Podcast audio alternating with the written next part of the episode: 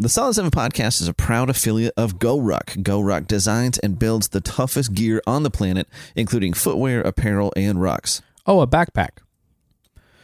Like a backpack, if backpacks were made to last under the toughest conditions in the world. Mm. Everything they make is backed by their SCARS lifetime guarantee and is tested and proven over and over and over again at GORUCK's events held all over the world and led by current and former Special Forces combat veterans. The GORUCK brand stands for Building Better Americans, the Special Forces way of life, and a life or death approach to building the world's toughest gear. Visit solid seven podcast dot com and click on the GORUCK link to learn more about their gear and events. And a portion of every purchase and event registration that you make will go to support us here at the Solid seven Podcast.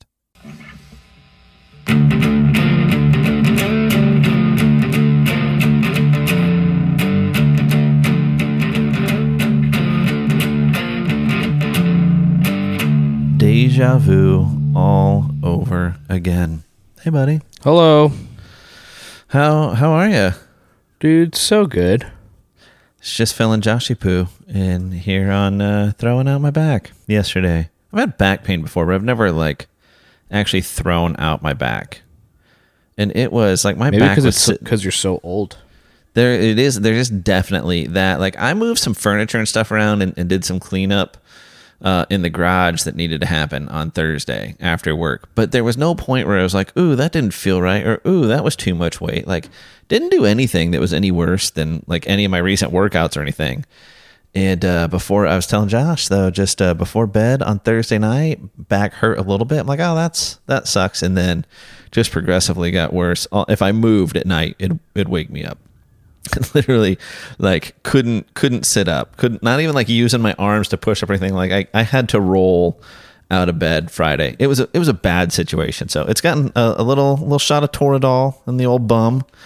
And, uh, you know, some so Advil. A doctor since, saw your butt, dude? Uh, a nurse saw the top of of my butt, yes. Was she like, do you start using a bidet, man? It's No, but it was it was funny. So I went to an urgent care here in our area. I, I was their first appointment of the day. And uh, so, you know, they have a, a nurse, like, do your vitals and check you in and stuff. And uh, so she's like, all right, well, it's going to be, uh, you know, this guy is going to be seeing you, but he's got this... Uh, this girl with him, she she's a student, so it'll be both of them if that's okay. I'm like, yeah, it's fine. What, whatever. More the merrier.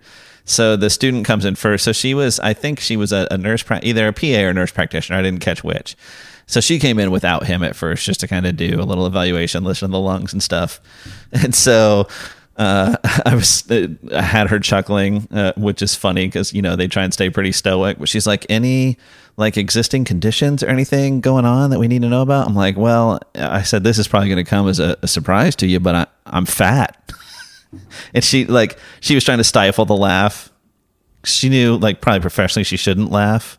Mm. Um, but, but she laughed and I'm like, yeah, I feel like anytime I'm in a situation like that with, I, I like to get people laughing period when you have to interact like that, but particularly with like medical care, I just feel like the more they like you, the better care you're going to get. That might just be in my head. And maybe sometimes it makes no difference, but I'm like, uh, who doesn't want to take care of the funny guy? So I'm like, I've uh, never thought of you as the funny guy.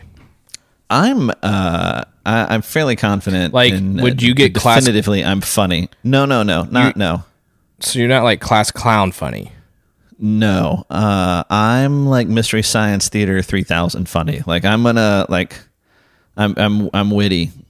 Mm, you have like more yeah. wit than Houston. It's that's been said a time or two. So, but uh, you know, you would you would think, being the milestone that this episode is, we would be better at this and not be this far in before we say this is, of course, a Solid seven Podcast.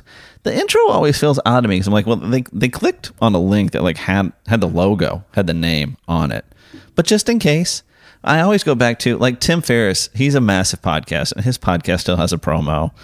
Uh, I've been listening to more of uh, Mike Rowe's podcast lately. Man, he's had some awesome episodes. I mean, his show's always been good, but some awesome episodes lately.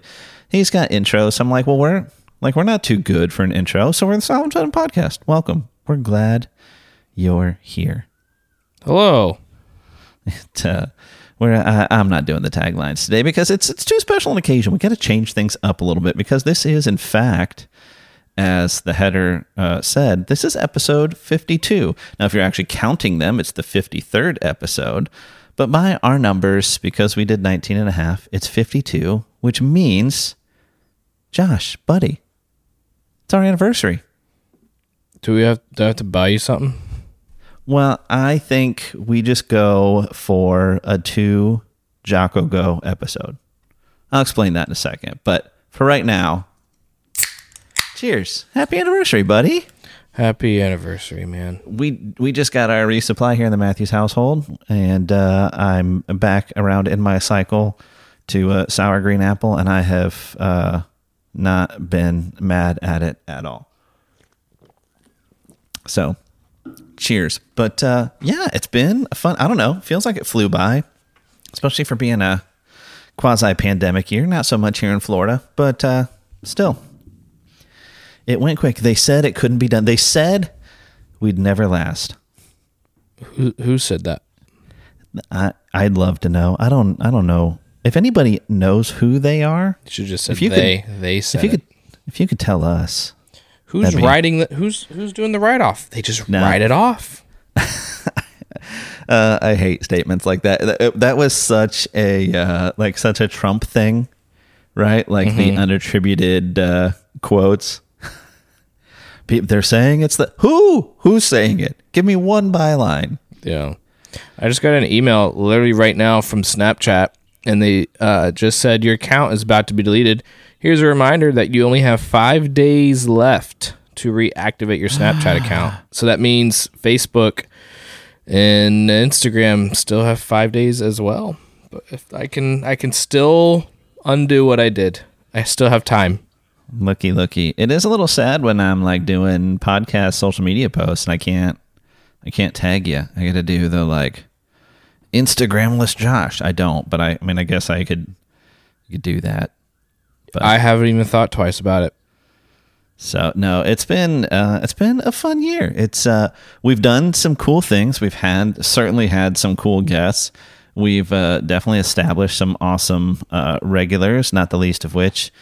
Uh, is our uh, our buddy Becca, who was on last week, um, but uh, on onward and upward, right? It's just the just the start. So happy to be where we're at, not quite where we want to be yet, which leads us to a pretty odd format for our anniversary episode. It was it was a it was a different one, uh, in that you know it's it's one year. You gotta go you gotta go big, right? What's You know, anniversaries have all the like set gifts, like five years supposed to be this, ten years is supposed to be that. What's one year supposed to be?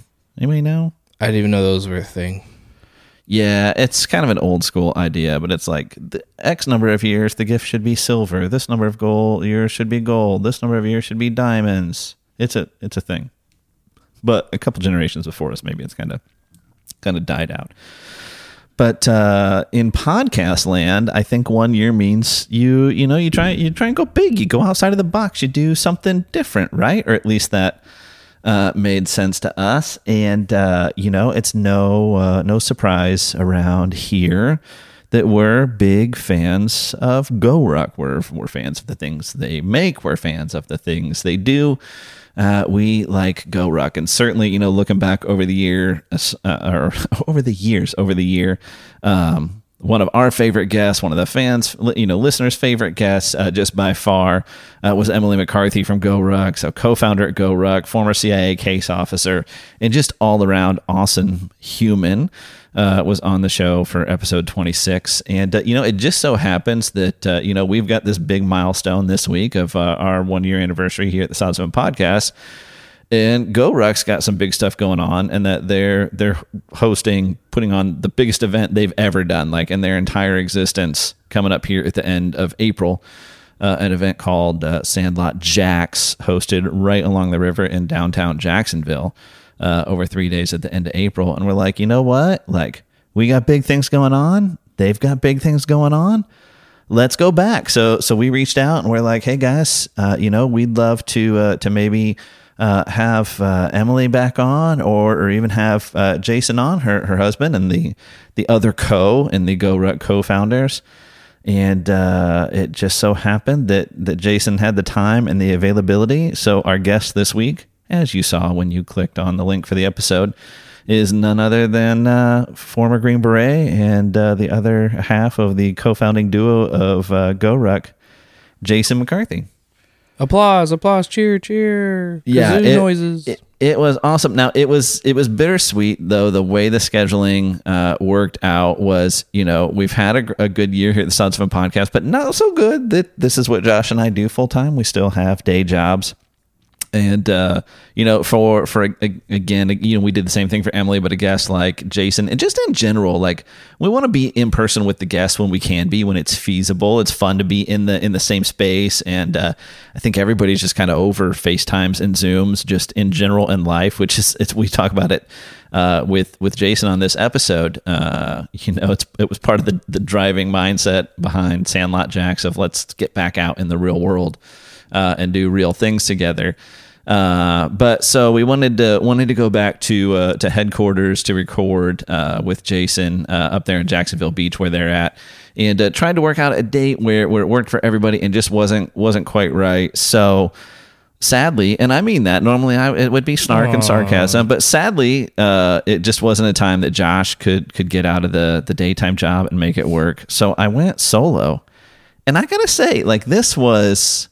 I mean, if you've listened for any amount of time, and Josh is aware of this, like, I'm a, I'm a big fan of GORUCK and have been for a long time. I don't know if and you've I, ever talked about it, though. And I, I belabor that point uh, in this episode of the podcast. But so, but I've been a fan of of Jason's and of, of what they do as a company and stuff for a long time. So it, it really was bittersweet because it was one hundred percent very cool to get to sit down and talk with Jason, uh, you know, one-on-one and, and be there and do this episode with him.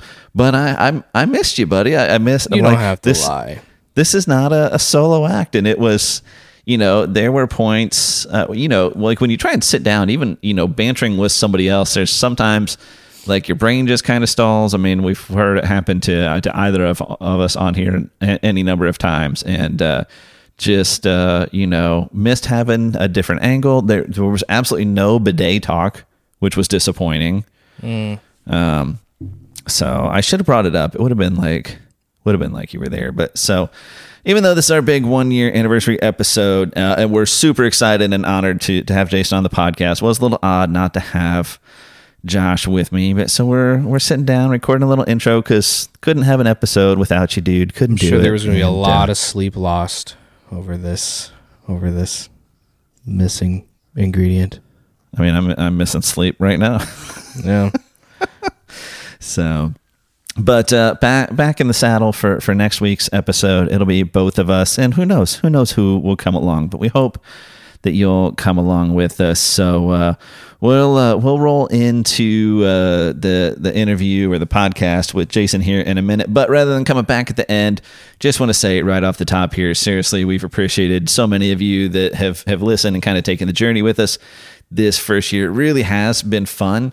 Um, I think we might moderately be better than the first episode. I, I don't. It's entirely possible. Maybe slightly worse. Who knows? Go back and listen to it and compare.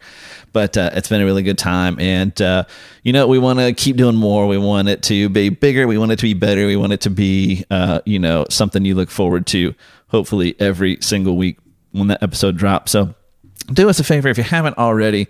Uh, hit subscribe on whatever app you like to listen to us on. If they let you give a rating, if they let you give a review, if they let you give a thumbs up, do those things. All that helps the podcast get found. It helps us show up in searches, blah, blah, blah, yakety schmackety. I don't know how it works. A I that's going to take over the world, algorithms, whatever it is. I'm told all that stuff helps. Hit up the the website, solid seven podcast dot com.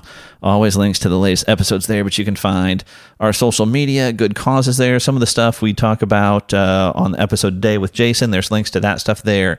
Um, so our affiliate links for, for GORUCK, our ambassador link uh, for Jocko Fuel. Uh, if you're looking for some cool ways to uh, so get some uh, some great stuff for yourself, and support the podcast at the at the same time. Check out those links. Follow us on social media if you're not uh, already. Mostly mostly Instagram, but we're out there on uh, on Facebook too. But if you would, you know, share that stuff or, or post about the podcast we're and tag Facebook? us that stuff. I didn't know we were on Facebook.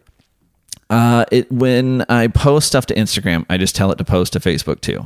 So oh, we're yeah. there-ish, mm. kind of like a shadow, like mm. a ghost.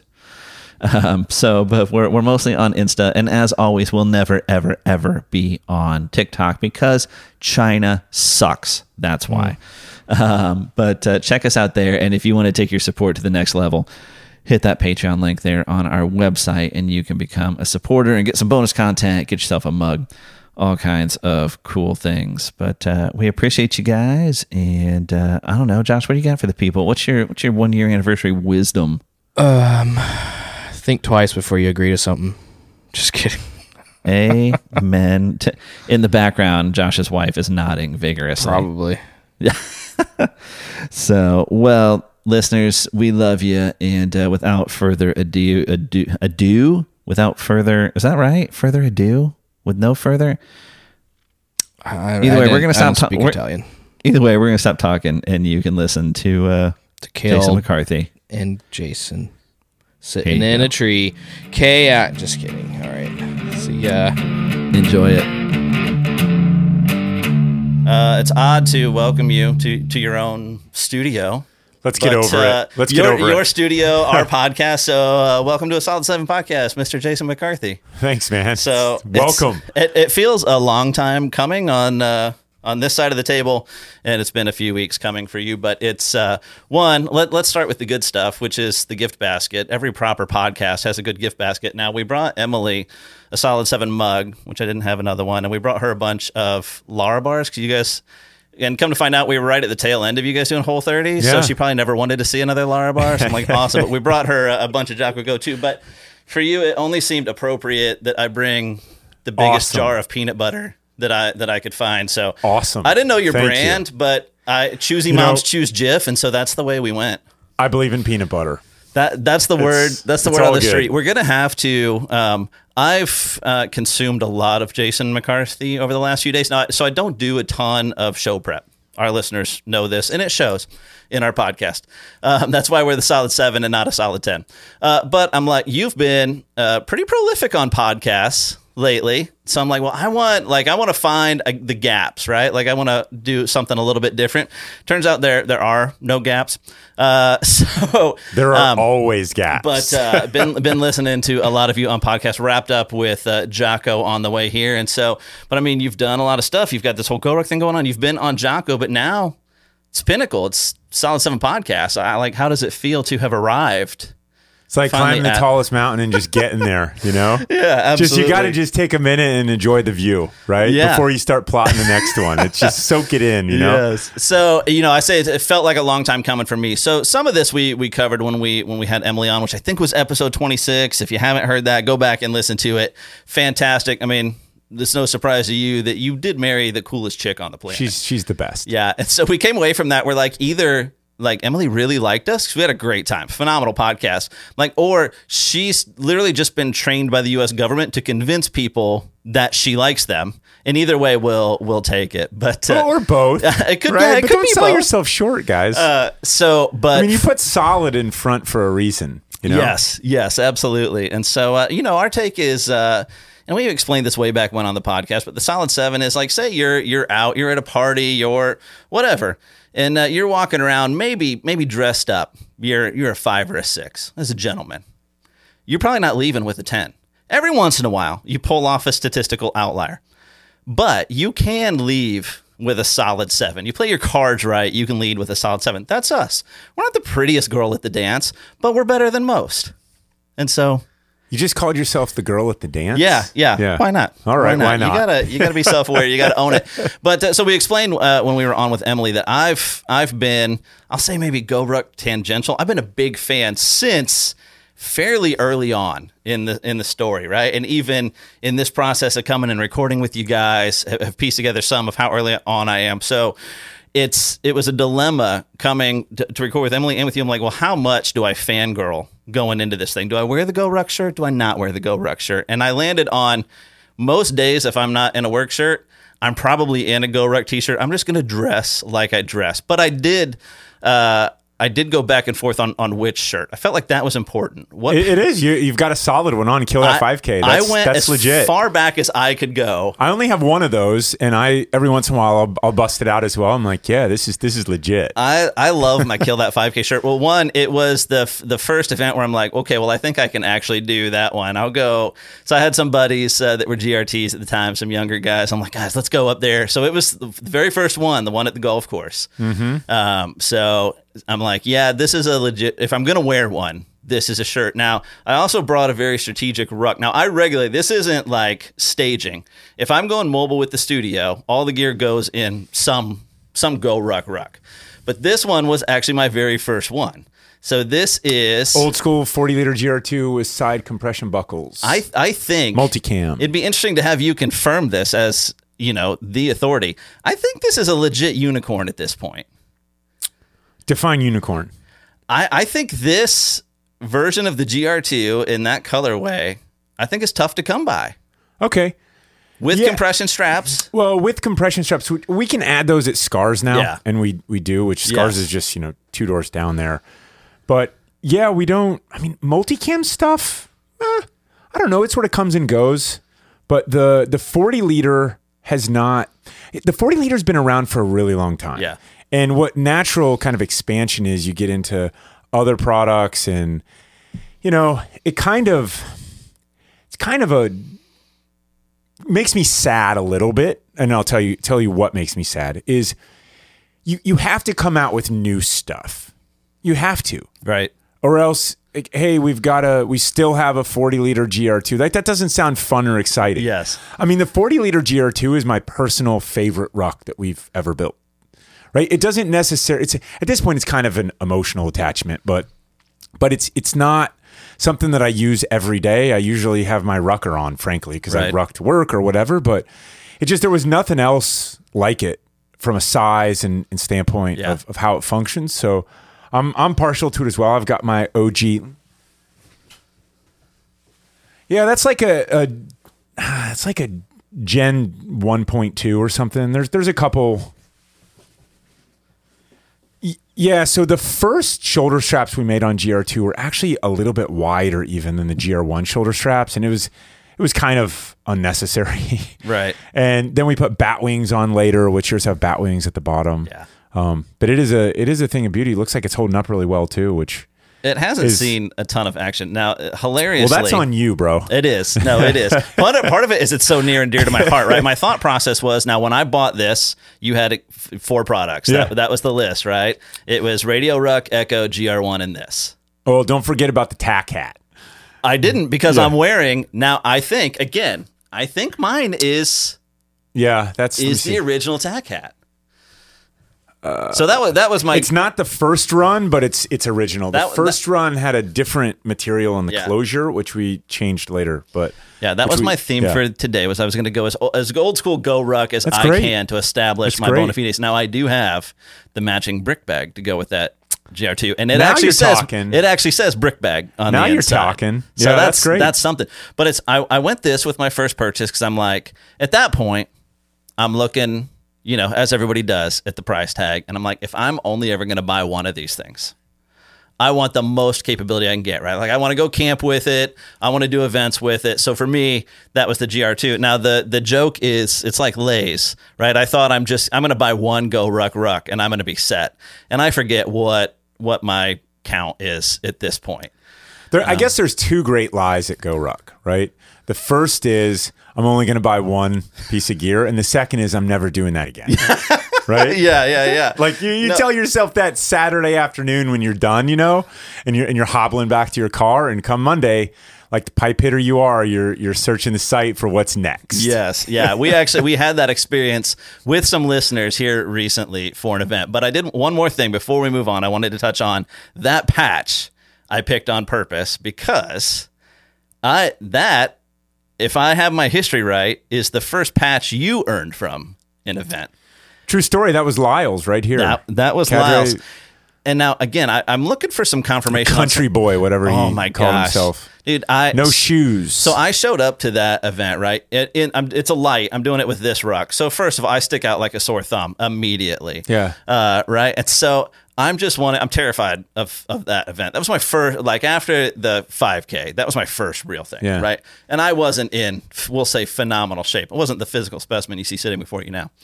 And uh, so I'm just wanting to gray man. I want to carry my weight, right? But I just don't, like, I just want to be a solid teammate, right? And so, like, when I say I'm freaking out, like when we're finally walking up for our ruck checks, I'm like dumping water on my bladder. I'm like, I'm not going to need all this water. Why am I carrying so much water? Right. So we're doing bag checks and Lyles walks right up to me. First thing goes, you look squirrely. You can be team leader. I'm like, what did I do? Right. And I've got this buddy with me. Uh, our listeners actually know him because he's a podcast regular. So he's a prior service guy. He's a Cav guy, three tours. Awesome, dude. And so the way back from that event, he goes, why do you think he said that to you? And he asked it in a way that led me to believe that he knew exactly why I got picked out. And he claims no. He claims he was just asking. But either way, uh, I was the first team leader at that event. It was super uncomfortable. I had no idea how to do like a four count for exercises. Um, on the way to the but beach. But now you do. Now I do. On the way to the beach, I tried to get everybody to sing a cadence or something. Nothing happened. Um, Try harder next oh time. Oh my gosh. It was, uh, and there were. Pick an easier cadence, like happy talk, birthday or take me out to the ball yeah, game or something. No, no kidding. so, uh, but it was, so I, I, my favorite part of that story is, uh, right, as the GORUCK fanboy that I am, we actually carried some weight together at one point. And it was one of those like soft waterbed bladder things yeah. that's up around our shoulders. Uh huh. I remember right? those. And, um, now, you can't tell because we're sitting right now. You're roughly three feet taller than me. Now, I'm not a little guy. Uh, you know, I'm I'm I'm five eleven. I'll claim six foot occasionally if I want to be more impressive. But you're a little taller than that. Or when you got your platform shoes on? Yes, absolutely. And the thing with water is that it flows downhill, right? So there's like a third of this bladder is up around your shoulder, and all the rest has flowed down to me. Uh-huh. And uh, I'm just dying. I'm like, I'm going to suck it up because I'm, I'm rucking with Jason. So that was... That was my little GORUCK claim to fame. That was a good time. Yeah, that was my confidence target event before the reunion that was later that year, which was, of course, a little bit longer. Yes. So it's like, you know, you got to kind of, you got to, you got to run through, even when, I mean, I I know how to do the whole bag dump and packing list, and I've I've led a few of those R- events. Right. Right. Just a couple. But it's, it's completely different. You got to throw yourself in there and, and kind of work through your own kinks. Yeah. So. Yeah. Now, I've always, at that time, it was a light. Now it would be a basic. Now, I've the way I've told that story, that was an above average light. Would you, do you remember it? Do you, do you agree? I do I think not it, think that was an above average light. You don't light. think so? I think that was a light. I'm going to have to stop. I'm yeah. going to have to stop saying that. I'm, there, there it is. I mean, wow. yeah, I mean, there was no big giant log. There was, you know, relay races. There was a lot of fun to be had. Yeah. Right. Well, he did above have above average lights or basics, yeah. depending upon is, you know, there's less fun. There was a lot of smiles. It was yeah. great. Not, not on. Uh, I'll show you some pictures later because there were there were points I was literally folded in half backwards. I was, but I, I was smiling. Other than when I was yeah. when I was literally uh, doing, uh, I think shopping carts. My my abs were just non-existent. So I'm yeah. just like clinging to the ruck in front of me. Yeah. Who knows who has my feet at that point? But it was it was a good time. And so so that's my my GORUCK origin story. Now, we got into with Emily a lot like the GORUCK origin story, right? I, I was reading through uh, How Not to Build a Backpack before we came and recorded with her, uh, which is it's super raw, man. I mean, it's and that's that's part of your M O, I feel like, is I can't think of of any any C E O, president, anything of a company that's more transparent than you are, from like that to just, um, you know, uh, state of GORUCK every year. Like most people just don't give that kind Which of I'm look behind, behind the curtain. On uh, right now. uh, you know, state of, uh, you know, year and a half, what, whatever. Yeah. Um, and, uh, you know, with, with good reason, you have a, a few things going on. Well, I think it's just been one big, giant, fat year these past two years, and so yes. they just need to be treated as such. Yeah. Now, as I as I reach for a drink, I am remiss here. Now, we have a tradition here at the Solid Seven Podcast that we started very early on, which is we start, which, you know, maybe we're a little deeper into the episode sometimes, but we always crack a Jocko Go. Now, this started as just a blatant ploy for attention from Jocko, for whom we're just giant fanboys. So we actually started call- as a pre-mercial. So we used to state, you know, like we support them even though they don't support us yet. And it just became tradition. Don't, just stop saying that. Just start saying it's presented and brought to you by Jocko Go. Yeah, well, the, the beauty now is that we are... Uh, and this is since the last time I recorded. A, we're very proud to be GORUCK affiliates now. We weren't last time we came and recorded, and somebody's like, why haven't you done that? We're like, that's a good question. Why haven't we done that? Uh, but we're also Jocko Fuel ambassadors now. So we actually get... We got a little promo code. We get like we get, I say, we, we brought to you by Jocko Go. There it is. So now, uh, normally we just go with what we think are the top flavors. I was a little more strategic coming here today because what I thought was super cool was I actually saw Dakota Meyer underneath a GORUCK ruck here at, recently. At First Forum with Sal and them. Yeah. Who so, are also coming to Sandlot Jacks. I know. I'm so excited yeah. about Dude, I can't. We'll get into it because I really want to deep dive on Sandlot Jacks. But I... Like, I am a little mad at you for the fact that I'm looking at the schedule and can't, uh, literally can't do everything I want to do and hear everyone I want to hear, which just means there's going to have to be more more than one. Um, but so uh, I brought you a Dak Savage Great. today, Dakota's very awesome. own flavor. Uh, I'll admit it, I've said it Is on the... Is it really? Uh, yeah. Cool. So uh, have you uh, heard this story about him? Like, he, uh, you know, Rhabdo's in the news for you guys here recently with Emily. So he ended up in the hospital with Rhabdo. And blames it at least uh, partially. I always give a disclaimer here. Please don't sue me, bang. But on consuming, like, I don't know, fifteen bangs a day. Mm. And so out of that. That'll do it. He, yeah. So he ends up on Jocko's podcast. And bada bing, bada boom, he gets his own flavor of Great. Jocko Go, which is, uh, you know, not garbage. Healthy stuff. A little bit of energy. A little bit of electrolytes. Very cool. And, uh, so now I also, if this isn't your flavor, I also brought a mango. Mango is factually the best flavor. All good. Uh, but cheers, sir. Mm. Yeah, that one's int- it's not my favorite flavor, but it just seemed like the right well, that's one all right. today. Black cherry's good. So, uh, but so anyway, so we we came, we recorded with Emily, we did the GORUCK background story, which is like the story of you and Emily, and really you have to say you, Emily, and Java, right? And so my my wife and I, we've got a pretty interesting origin story. We've never really fully told on the podcast, but we both tell it a little bit different. So I don't want to say what does Emily get wrong about. Nothing. Like I say what my wife gets wrong Nothing. about our story, but of course, but where where does the story differ? One, it's funny. I said I was listening to you on Jocko on the way here. You guys both tell the story kind of nebulously. Like I can't, if I sat and took notes, I, I can't get the timeline straight on, no, you met in high school, but.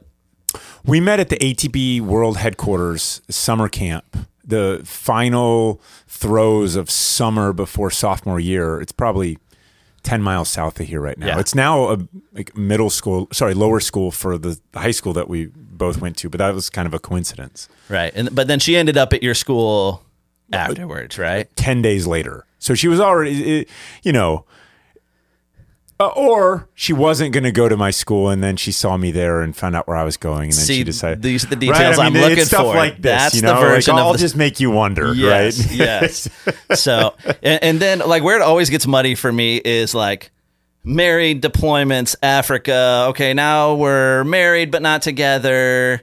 Uh, I, so I can't ever place the divorce. But long story short, happy ending. Uh, you know. Together, married, happy. Yeah, remarried. Uh, you know, I mean, it's well. There, there's all the sort of, you know, there's this sort of trying of things, and there's the, the the counseling, and there's the legal separation, or there's the separation, and then there's the. Uh, I mean, it's just it, it's a mess, and it's kind of like, you know, anybody that's been through it, it's it's just it's never just you you both. Wake up one day with smiles and you say, okay, we're both done and, and let's like, and we're officially done and we can just go our separate ways. You have to kind of unwind and unravel a bunch of stuff. And yeah. so it, it, it forces communication, which we, we never had to do through lawyers or anything like that. We right. didn't have kids or mediation or any real fights or anything. It was just, it just, it was just a sad time. Yeah. Well, the exception to that being, like Java, Java was Java was fight, right? Yeah, I mean Java, yeah, kind of, you know, but it's like she had she had a job and was still traveling, and so yeah, there was a little bit of, well, who's watching him, and then you know, it, it just it made it even messier in a yeah. lot of ways. So, yeah. Yeah. Yeah, that was out of, you know, reading through the book, out of all the rawness, there's an exchange, or I don't know if it was an email, or I know you guys exchanged some letters or stuff there, you know, where at one point you're like, maybe we need somebody else to decide this for us, right? And that one thing, like you could, like in her response, I think it was like, you could feel her betrayal, like the sense of betrayal or whatever in the words, like that part of that whole story. It's like, again, it's super raw. That's the one that felt like, oh, that just got you, got you in the gut. But then, uh, you know, again, happy ending. It was, so I didn't really ask Emily this question, I don't think, but do you think you guys would be remarried and GORUCK would be GORUCK if there was no Java? It feels, it feel outside in, it feels like no, but then you, there's so much, there was so much background and history with you guys. Yeah. I mean, hypotheticals are really tough. I mean, you know, something that's that, I mean, it's an easier question is, if I wouldn't have been in the Army, would GORUCK exist? That's that's an easy no, right? Then you look at Java, who was this kind of link. I mean, I think the the the harder question to fathom is, would Emily and I have gotten back together without Java? And I just we'll just never know. Yeah. So, you know, sometimes you just get these these blessings from God in your life, and you know, it leads to it leads to better outcomes. You know, no matter what, and you can sit and wonder, you can wish for for the answers, but you're never going to find them in this lifetime. It's like, you just got to live the life you got and, and try to face forward. Absolutely. And so, uh, like like I said, we you know we covered a lot of that with Emily. A lot of it's in the book. So listen to that episode, read that stuff, and onward and upward today. But so you guys did get back together. GORUCK did become a thing. Not an easy start. Like, it's right there in the title of the book. How how not to start a backpack company. Um, you know, I was I was chuckling, thinking about that on the way here, and you describing that process to Jocko as I'm listening to it, because uh, I feel like uh, we learned none of the lessons from your life or your book, and we're just kind of doing how not, how not to start a podcast. So we're a year in. This is our anniversary episode. This will be episode Congratulations, uh, fifty-two. That's awesome. Both our listeners really seem to enjoy the podcast, so we're excited about uh, that. Um, but so G R one's where it all started. You st- is that still like, if somebody's going to buy one ruck, buy more than one ruck, but if somebody's going to buy one, is that still the one? Well, I think y- you've got people coming in for sort of different reasons sometimes. And this is, this is just when you get to where you have more stuff, there's different reasons why people want your stuff, I, yeah. I guess. Right. You guys tell me, but on the fitness side, if you want to go ruck, literally outside with weight on your back. I mean, that's that's why the Rucker exists. Right. So if that's your M O, then I would I would start there. I mean, G R one is the best all around. I mean, you can put a ruck plate in it and you can go ruck. You can travel with it. You can everyday carry it. You can do all sorts of stuff. And without G R one, frankly, GORUCK wouldn't exist either. There's all sorts of, you know, near near death brushes, right, in our in our history, and and so. Yeah, it's it's one of those, though. I mean, like a twenty-liter Rucker or G R one is probably where I would start. Yeah. Well, and it's it's it's a hard question. Like, when people ask me, it's, uh, you know, same thing. I had somebody ask me that the other day, like, what should I get? Right. So we did, uh, as a podcast, right, we put out the challenge uh, back towards the end of last year to come out and do a star course with us. Luckily, it ended that same weekend as Chad. So, you know, we're sitting here uh, right in this room. We're talking to Emily. We're like, yeah, we'd re- we really want to support Chad and do that. We're like, but she, we're doing the star course. I think she's like, just do both. And when Emily says just do both, well, okay, well, we'll just do both. Right. So we so we came out and did that, but we had five first timers come out and do do that event with us, which was awesome. But one guy already like raring to go, you know, what's next? What are we booking? So he's asking uh, you know, asking me, like, what should I go on and get? I'm like, it depends on on what you want to do, right? If you want to go do events, you're right, it's the Rucker. If you need to carry your laptop around sometimes, it's probably the the G R one, right? And so yeah, that's right. It's uh So, and as my wife somewhere is listening to this, she's like, well, why do we own fifteen rucks then? Well, you can hammer a nail with a wrench. You can do it if you have to. Like, but there's a better tool for that job. So, you know, if we're just going to a theme park, I need a bullet ruck. Like, if I'm just going to throw the kids' stuff in it, you know, if I'm going to take the whole family camping, I need the G R three that I bought, right? So, you know. You know what you should never ask in return is, but honey, why do you have so many shoes? Yes. No, that's what's infuriating, uh, right? And I made a strong case uh, when we were recording with Emily for the fact that we should all probably be just friends, which really you guys should probably just be friends with my wife, and I would like to hang out in the background. But so similar background, right, educationally to you. So M B A, you know, C P A, um, you know, she's done a ton of missions work, which obviously Emily's done some of. But so she's a complete cheapskate. Like, she buys Payless shoes or Used shoes. She's not into anything other than like a massage every three weeks. It's infuriating because I can't, I nothing that I'm into is cheap. Absolutely nothing. Uh, and she doesn't spend money on anything. And so uh, there's there's but no justification for it. If you buy cheap stuff, you just waste it faster. I mean, it's just filling up landfills. This is what I'm saying. I, I do have to say, uh, to my great family shame, she's got this, I don't know where she bought it, I don't know when she bought it. It wasn't while we were married, I'll tell you that. But she has this old cheap pink JanSport that is just the throw my crap in for the gym bag. And picking that thing up or going through it to try to find something, it grosses me out like a limp handshake. I, I can't even stand to touch the thing. I don't know how, how it's lasted. Um, it, but uh, it just, when you're used to, like when I grab a ruck, there's something, there's something there. Especially like I was packing up my G R two. I'm like, man, this thing, because this one is a one thousand D Cordura, right? So this is not... This is not a light bag in and of itself, but picking up that, it just grosses me out. So, uh, you know, we've got a couple of preschoolers in the house. My son's four, my daughter's two, and he walks into preschool every day with a Rucker on his back because you, you can't send him in in a, yeah. in a cheap bag. So uh, my daughter's got some sparkly thing, but her, her Ruck will come. So yeah, you know, we've got a couple kid Rucks, as you might imagine, and mm-hmm. they've, I mean, they've been handed down. I mean, our neighbors' kids have them now. And it's just like, Seven years with a kid yeah. Ruck. That's that's pretty good, right?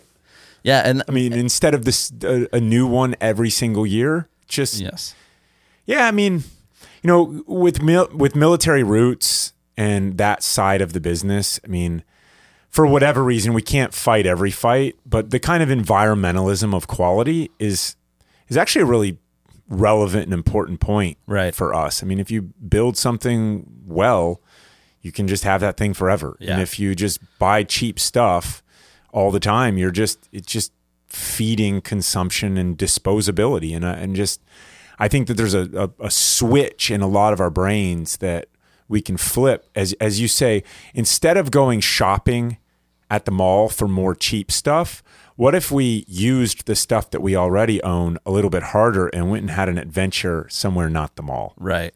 And really that's that's the value for dollar, right? That's where it's like you get past that maybe initial sticker shock if you have it of, yeah, I'm I'm going to spend this much on this ruck, but I'm not going to buy another, uh, like, you're, well, you might buy more for some other things, but I'm not going to have to replace this one because I've worn it out. Because if you can manage to wear it out, then there's then there's scars.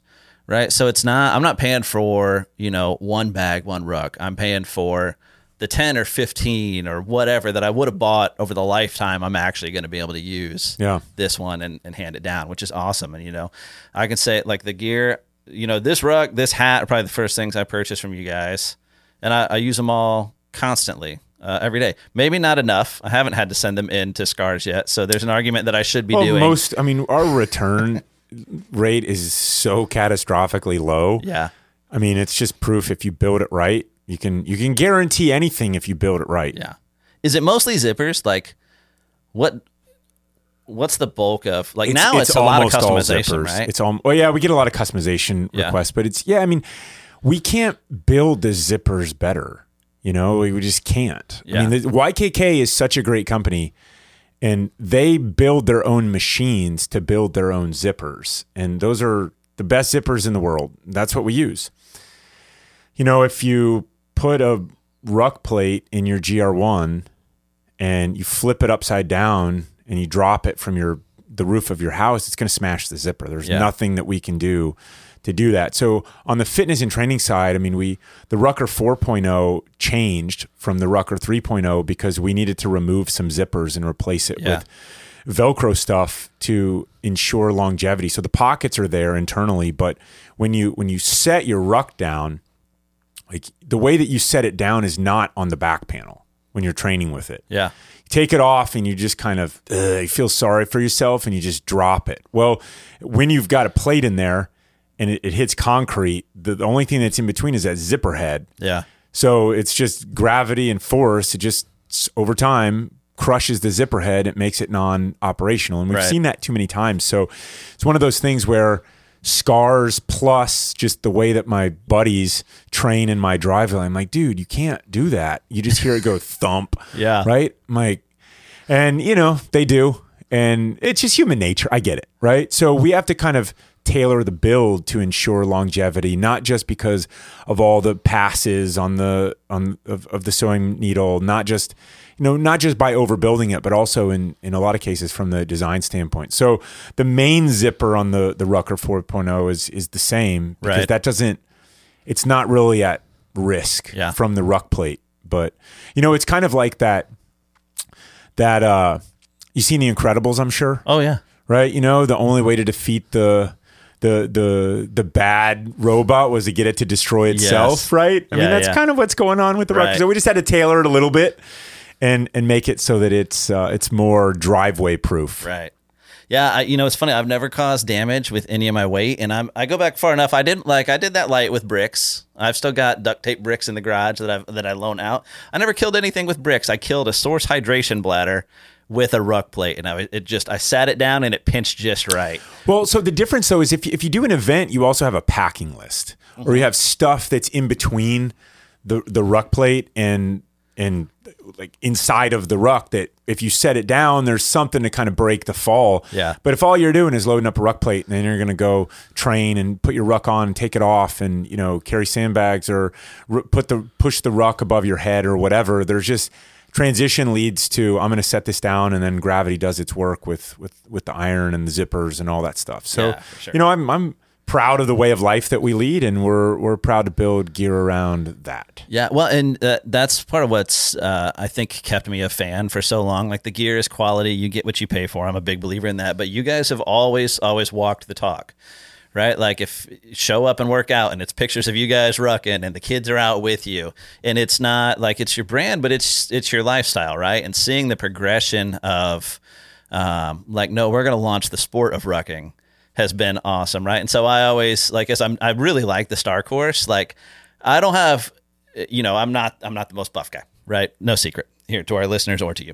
But I can trudge, right? That's why I love rucking so much. Like it came from, I came from cycling. So I raced B M X for a long time, and then I did road bikes, and I'd go up to like North Georgia and do a mountain ride. And I'm not fast, but man, I can trudge. I can go and go and go. So Star Course, I'm like, yeah, this is, this is my sweet spot, but I can, it's cool to trace the path from. To me, um, I feel like Kill That five K is kind of like that, that grandpa, that ancestor, right? Where I feel um, like Star Course is the evolved version of that, where it really is. Yeah, that's exactly the, right. The perfect entry drug, uh, I feel like. That's right. I mean, operationally, it's an easier lift too. I mean, a scavenger hunt around town of sorts where we don't have to shut off roads and bring in cops. I, I, I love cops. They should spend more time with their family on the weekend instead of, you know, standing to, to block a road down yes. for us. Like we can, we, we'll operate around traffic laws and stuff. And so it was just a lot simpler lift for us to do it the Star Course way. And yeah, yeah it's, it's, it's worked out really well. I mean, it's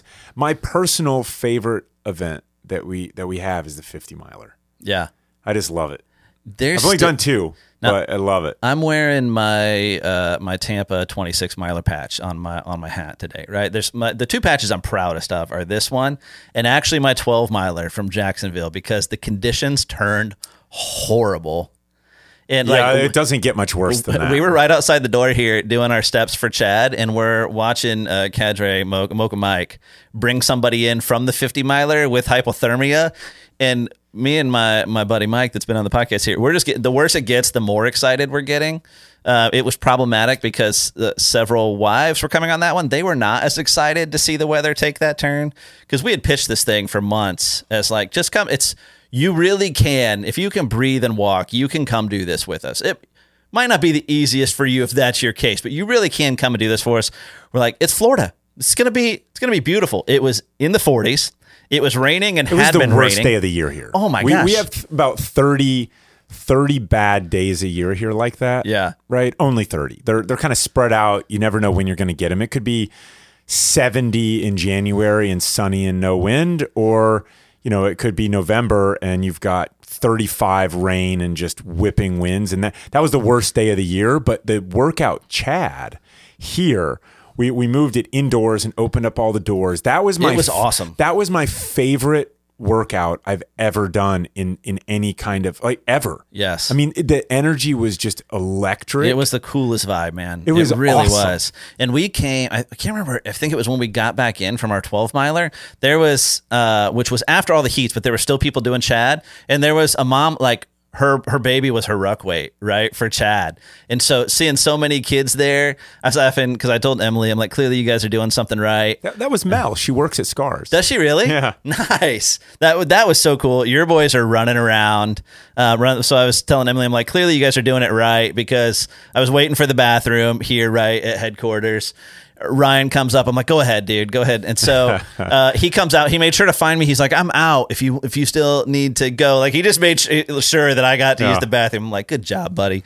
Uh, but yeah, that that was awesome to get to do that that way. Um, and it, man, it was, yeah, it was just an awesome, cool vibe. Now, would I, would I do Chad before Star Course again? I don't know. I don't know if that was our best decision. Some of us paid the price for that later on, but hey, it's a great, it's, it's a great right. story. You gotta, you gotta train for a fifty though. That's well, and that's where we, when we registered for Tampa, it was me and two, two of the guys, and we registered for the fifty. Yeah. And as it got closer and closer, they're like, bro, this is a bad idea.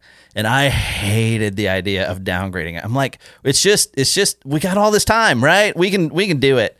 And they convinced me, and it was absolutely the right call for yeah. us then. If you don't actually train up for it, it will, it will just murder you. Yeah. So that, well, that was, that was a good call. But now you've got that confidence target done, which is great. Like yeah. the twenty-six two now is, it'll hurt a little bit, yeah. but it's something that is doable. I can almost jump into it. The fifty, I, I I've got to train up for. I got I got to get. I got to train back up. It's not something I'm just always in shape for. I'm gonna have to. I have to get some real long rucks in, and I would yeah. even sign up and, and do one of the twenty-six two star courses just as a train up, yeah. you know, for that. Because it's hard to motivate yourself to go do a marathon by yourself for training, yeah, you know.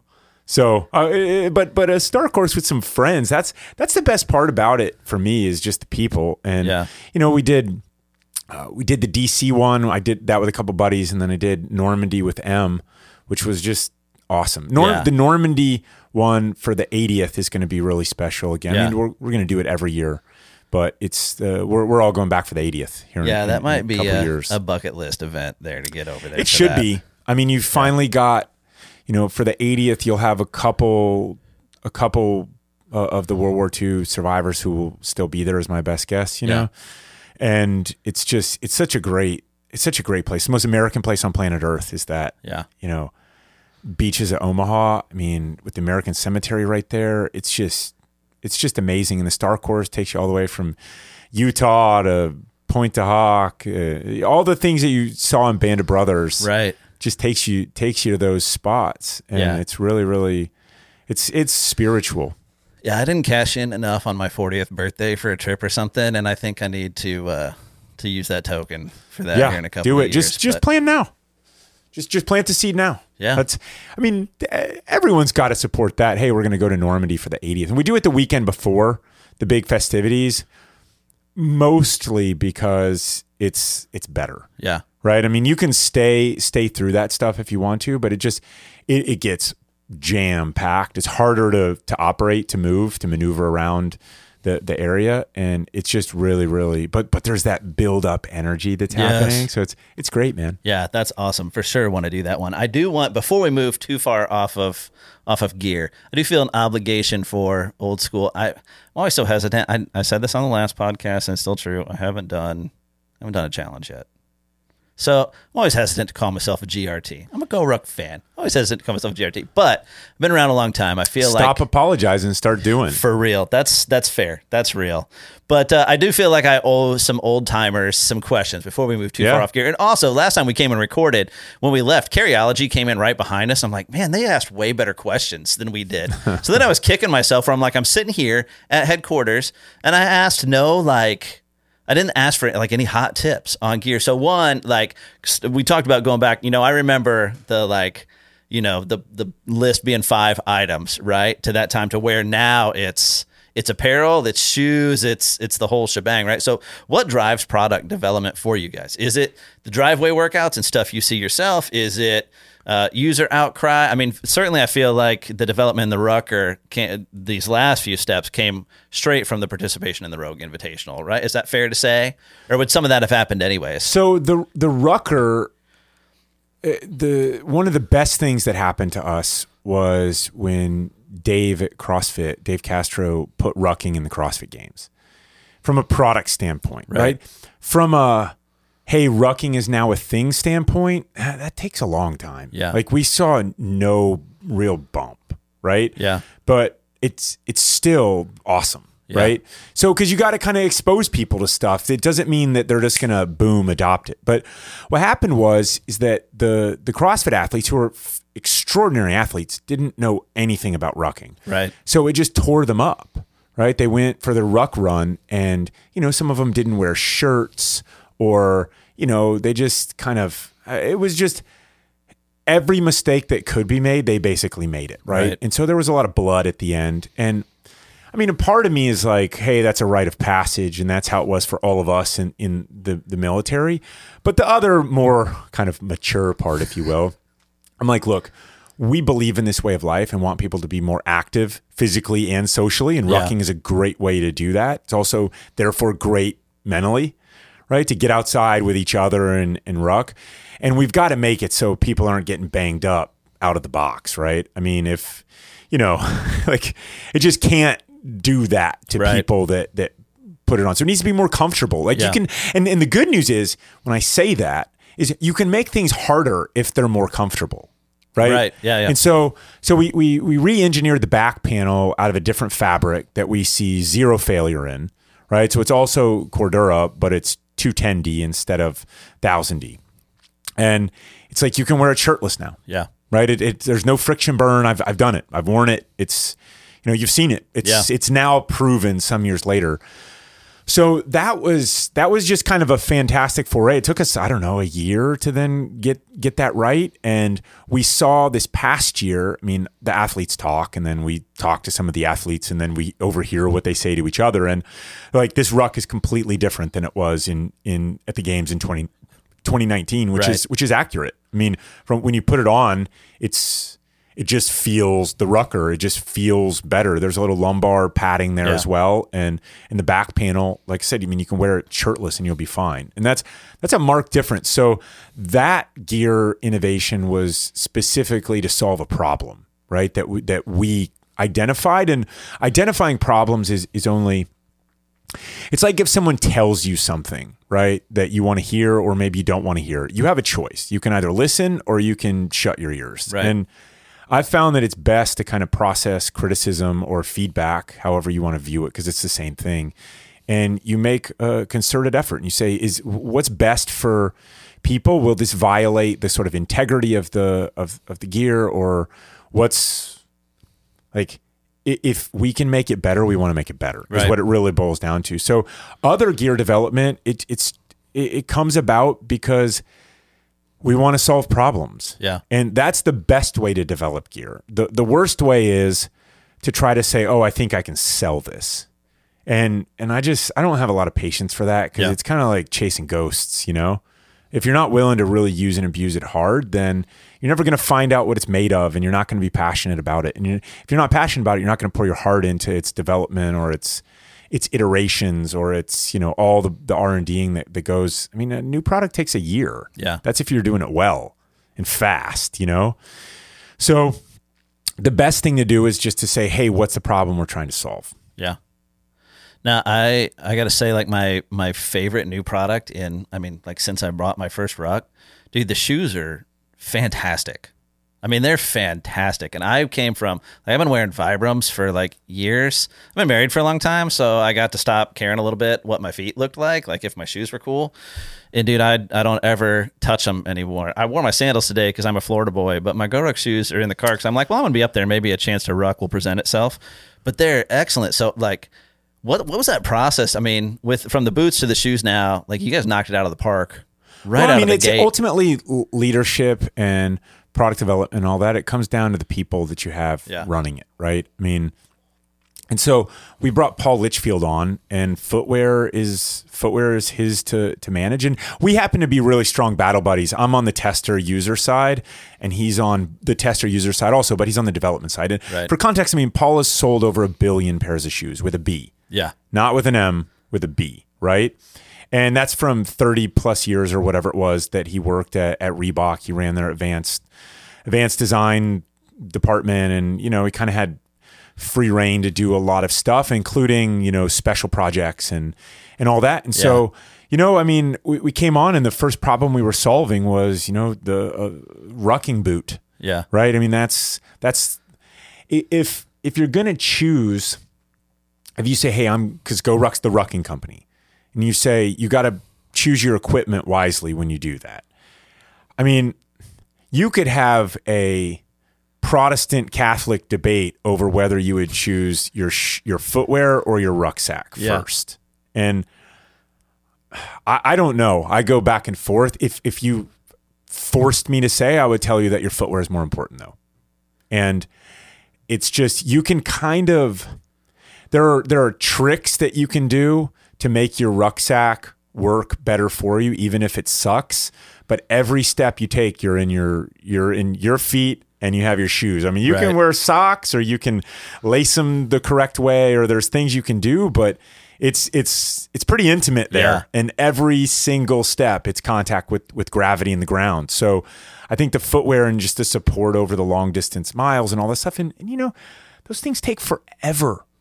They take forever. And then they take even longer to do well. So right. it's just the development side of that, you know. And then we got into we got into the the the rucking boot Mac V one, and then it was like, okay, well, we also like to train, so you know, there's something you can train in Mac V ones. The the problem is a lot of people outside of the military don't want to wear military boots to train in. They right. want to wear trainers. So great, here's some ballistic trainers. Like yes. take take that noble trash and and which, which has so many flaws with it from a performance and functionality standpoint, and do it a lot better. And all the all the shoes in, in the CrossFit space. I mean, Reebok made some good ones over the years, but they, they're forced every year to reinvent it for no good reason other than to sell more new shoes, yeah. right? Like, oh, it's the Nano one, two, three, four, like it, and I get it. I get that, yeah, right? But that's a great way to abandon great products. And and throughout that, the big kind of, the big problem with the CrossFit shoes that came out was the drop, right? Which is basically measures the heel where where it is when you're you're kind of in that. And like if right. you if you walk around town, people know this. There's a zero drop in Chuck Taylors. Yeah. If you walk around, t- go do ten miles in Chuck T's and tell me how your feet feel. Yeah. They are going to be smoked right to See, death. Now, but so I became a Vibram guy, right? Because of Mark Sisson, which I want to throw Sisson's uh, hat into the ring for the next Sandlot Jacks. I'd love to hear that guy okay, uh, present. Great. But, um, you know, this idea of like, well, if you're walking around with heel rise all the time, all the time, right? Your body reads that as, okay, my tendons don't need to be this long. That was always my read on that. So you call bullcrap on that, or that's just not right for rucking? Well, look, I think there is a way to kind of ease into things, but it's like you should eat a salad too. It doesn't mean you should eat all salad every day, right. like with leaves. Like yeah. you need to eat some meat, you know? And the way that people have evolved, I mean, when you go back and read a book like Born to Run, I mean, the indigenous runners in Mexico, it's a great story, right? Yeah. Go look at the body weight and, and the type, the composition of those indigenous runners. It looks nothing like the average American, right? right? And so basically, yes, there there are ways to train. I'm I'm kind of regurgitating a lot of what Paul and I have, have B S'd about over the years. Right. But there are ways to kind of train your body to be stronger, right? By by walking around barefoot or by doing these things. Unfortunately, as you press it beyond just walking around, it's just you're are, are you really willing to dedicate your life to strengthening the tendons around the back of your feet? And and then as you exacerbate the, the the symptoms or the whatever through weight and walking, which by the way, humans evolved to carry load as well, not right. just do these long distance hunts, but once you get to the hunt, you have to carry it back. Yeah. Right? So it's just, it's a completely different thing. And and you will you will I won't say never, because that's an absolute word, but I have never seen anybody in the rucking universe who is who is serious about rucking use anything remotely close to a zero drop shoe. Like, it's just not possible to to me. Yeah. Anything that I've seen to train the body up enough in order to strengthen the tendons in the feet and all of that to carry the type of loads at, at the correct speed of of kind of fast walking. And I'm not talking about ruck running. Yeah. I'm talking about, you know, moving like you have a purpose. It's just not a thing. There's just no support in it. And yeah. so also when you start getting into concrete, right, that's even harder on on the body and the foot. And right. you start getting into heel strike and you get, you know, so if you're willing to kind of rededicate your life to being a a barefoot walker, I don't even think that's going to translate into to barefoot or zero drop rucking. It just, it's just, you're just setting yourself up for injury. But yeah. I'm for mobility. I'm for recovery. I'm for people strengthening their, their bodies. I'm for strength. I'm against weakness. Yeah. So do these things. Yeah, for sure. And I feel like you guys did hit the, the sweet spot with the heel rise on them, right? Where so uh, it gets exaggerated in so many shoes these days, particularly in things that are marketed as athletic shoes. And it's just, there's, because I wore like the Vibrams and that kind of, of crap for so long, and I've still got them around and I'll still throw them on from time to time, but I'd put on what I would call a regular shoe, right? Like if I still had a pair of Solomons floating around, I'd put those on and they felt corrective, right? And once I got the ballistic trainers, I'm like, no, this is just right. To the point where for the longest time, seeing people put up faster than like fifteen minute ruck miles boggled my mind. Now I think my legs are maybe short for my overall height. I'm like, how in the world are you doing it? And now between, I've been rucking more probably lately, doing tribe and stuff than I have in, in a long, long time. Good for you. But between that and those shoes, I'm like in, in February, uh, in particular, uh, with the, with the rucks for, for tribe, I was really trying to, to put in some fast miles. I don't think I went, I maybe went sub fifteen on one mile, but I'm like, oh, okay, this is a different, that's this great. Is a different thing, right? And so it was, if, you know, having been in the community for so long, right, there's been a, you know, the G R T Facebook group forever, that's now the, the tribe group on there and the, and on Reddit. It was essentially a meme. Like the question was constantly, well, what shoes do I wear? Right. And it was a legit question for new people, but it was also very, if you'd been around, you just seen the question and heard so much. It was yeah. almost mockable. I mean, and then, you would hear stuff like Solomon's, and the problem with Solomon's is the, it's like you're fitting into to, to high heels in the in the yeah. toe box, the front toe box. It's just my feet; they just get super compressed in the front there, which yeah. and over time your feet swell. Or you've got mm-hmm. Merrells, which weigh a lot more, and Merrells can feel pretty good out of the box. The problem is the second you start sweating, or the second that they get wet, they just take. There's just so much stuff in there to absorb, so much sweat or water, dirt or grime. And, you know, I, I wore Merrells in combat. Yeah. Like I'm, I'm familiar with them, and they, they felt okay. They felt good. Right. Yeah. But they just don't age well. And I, I, it's one of the, I'm pretty sentimental about stuff, and my Merrells are one of the few things that I had to throw away. They just, they stank so yeah. bad from just all the stuff that they absorb. So, you know, it's not just what the shoes weigh or the boots weigh when you step off. It's, it's what do they weigh when you're done, and yes. how do they, how do they age over time? Well, you know, talking about the Solomons and how they were built. So that's what I was wearing. Once upon a time, you could pick out uh, somebody who had done a GORUCK event by their shoes and their watch, right? If you had a Sunto and you were wearing Solomon, what are they, like G threes or something? I'm like, oh, do you ruck? ninety percent odds. It's like, oh yeah, yeah. Right. You didn't even have to see a patch or a ruck on them. But so I showed up to that light that we did with Lyles together wearing my dutiful Solomons, right? Cause that's what I was supposed to wear to a GORUCK event, that I immediately ended up with them hanging around my neck. Right. So listeners, this Cadre's thing was, was liberating your feet early on. So we did, I don't know, the first half of that event, no, no shoes on. I think we rucked to the beach with no shoes on. We did. And, uh, but you want to talk about a millstone around your neck. The Solomon's just hanging there, hitting me in the face as we're doing Tunnel of Love and bear crawls. Um, yeah, I, I wish I had had my ballistic trainers then. That would have been, or I could have just stuck them in my ruck, which probably would have been the better call than uh, hanging them around my neck. Yeah, you you had some extra space, I'm sure. So, so these next few questions, again, this is just community service, um, and you can just stare at me blankly, or you can tip them off. Are we ever going to get a sling?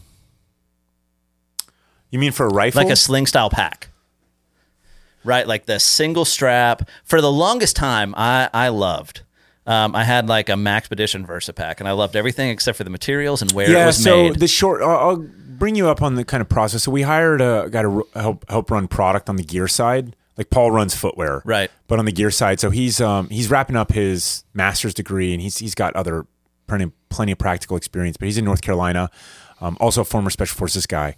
So we're gonna we'll see all the things eventually. It's just it's been really.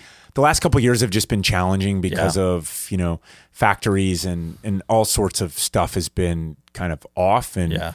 I mean, I, I enjoy the chaos, frankly, but in terms of stabilization on gear builds and what's next and all that stuff, it's been a, a fair amount of chaos to work through. Yeah. yeah. And then uh, this is probably a frequent question, same answer for uh, like a framed hiking pack. So... we are going to get into the hiking universe. The frame stuff is not where we're starting. Yeah. Mostly because like, we need to kind of take what people know us for and ease them in, right? right? So G R two or G R three is not, it's not really what people think of when they say, oh, I'm going to go hike because it's one thousand D and it's, you know, all this stuff. But but you can travel with it really well. So if you combine those a little bit more, but start with a hiking thing and say, hey, a hiking pack that you can actually travel with as well, that's kind of the first step. And then there will be an evolution that to, to sort of build off of that. Gotcha. Cool. So uh, that's all. That's the gear stuff I wanted. Uh, last time, I'm like, man, I should have asked those. So those, but it, what's funny is, uh, you know, it's easy to start and think about you guys as a gear company. But if it was just gear, would you even, like, if all you were doing was selling gear, that would that even get you out of bed in the morning? Yeah, I'd have to do something else in my life. Yeah. And, and I realize I'm fortunate that I'm able to kind of just combine that here. And a lot of people, you have to go, you have to go make ends meet, and you have to go work a job that maybe you don't love yeah. in order to have hobbies that you do love or extracurricular activities that you do love. And here I'm just fortunate because I can kind of combine those. Right. So the people in the community are certainly a lot more rewarding to me than yeah. just the gear. I mean, I really like the gear stuff, right? But it's not enough of a, a mission or purpose for me. Yeah. So I, I really like trying to get people, encourage, inspire, and yeah. get out there with them to get more active physically, socially, all that. Right. Well, and Emily said when she was on with us, though, that the events, which I, it shocked me, right? I would have thought it was much more, was like two percent of the bottom line for the year. Is it something around there? Like it's not, you're not getting rich off events. We lose money on events. So you see these people that come, come out and are like, oh, you know, they're launching competitive style events to GORUCK. I'm like, awesome. This is awesome. Yeah. If you want to put rucks on people's backs and, and run events, have at it. Like that would be awesome yeah. for us. And so, you know, then we sort of transition to, we, we want to support the, the ruck clubs that are out there and the ruck club leaders who are all community led, and they're all around the country and the world. There's over five hundred now. Right. And so it allows us to kind of pour more resources into into that community. Right. And that's really the that's the goal. I mean, we will always, as long as I'm around, we will always have cadre led GORUCK challenge and in, in those kinds of events, or, you know, fifty milers and twenty-six twos and stuff like that. I mean, those are, those should be celebrations because those are really big yeah. accomplishments. twelve milers in Jacksonville, right? In the worst weather ever. Yeah. Th- those are, those are real moments of, of accomplishment. We need right. to kind of stamp those a little bit more than maybe some of the other events, but, you know, workouts and, and Cloverleaf events at the Ruck Club level, or five Ks, ten Ks at the Ruck Club level. I mean, that, that's fantastic. Bring people together and, right. and go like, do that. You don't need us to kind of be the, the gatekeeper all the time. Yeah. Well, and it's, it just, it's so needed, right? In this time, right? Where so many people spent a year, year and a half, two years cooped up inside, afraid of each other, right? It wasn't that there was some contagion out there. It was your neighbors, the contagion, right? Your friends, the contagion. When really we probably should have all, all been out somewhere doing something together, you know, like that still should have been an option or could have been an option. Yeah. I mean, it's like the inertia changed. The yeah. inertia and, and all the money, by the way, moved into let's keep people kind of segregated and distanced and, and isolated, and because it's quote safer. And there was no real discussion around fuller health implications of yeah. that. And what we're finding now, This is not conspiracy theory. This is not political. This is fact. Every single measure of human health is worse than it was two years ago. Right. Independent of the virus, other than, you know, causality. Yeah. But it, you're, you're looking at loneliness, depression, anxiety, suicide, right? Childhood obesity, obesity, mm-hmm. you know, domestic abuse. All these things are just worse. To, mental health is worse. Yeah. Physical health, health is worse. And there has not been an assault on social health or community building like this in the history of man. Right. This is like... In the history of man, this is the most aggressive assault on community building and social health.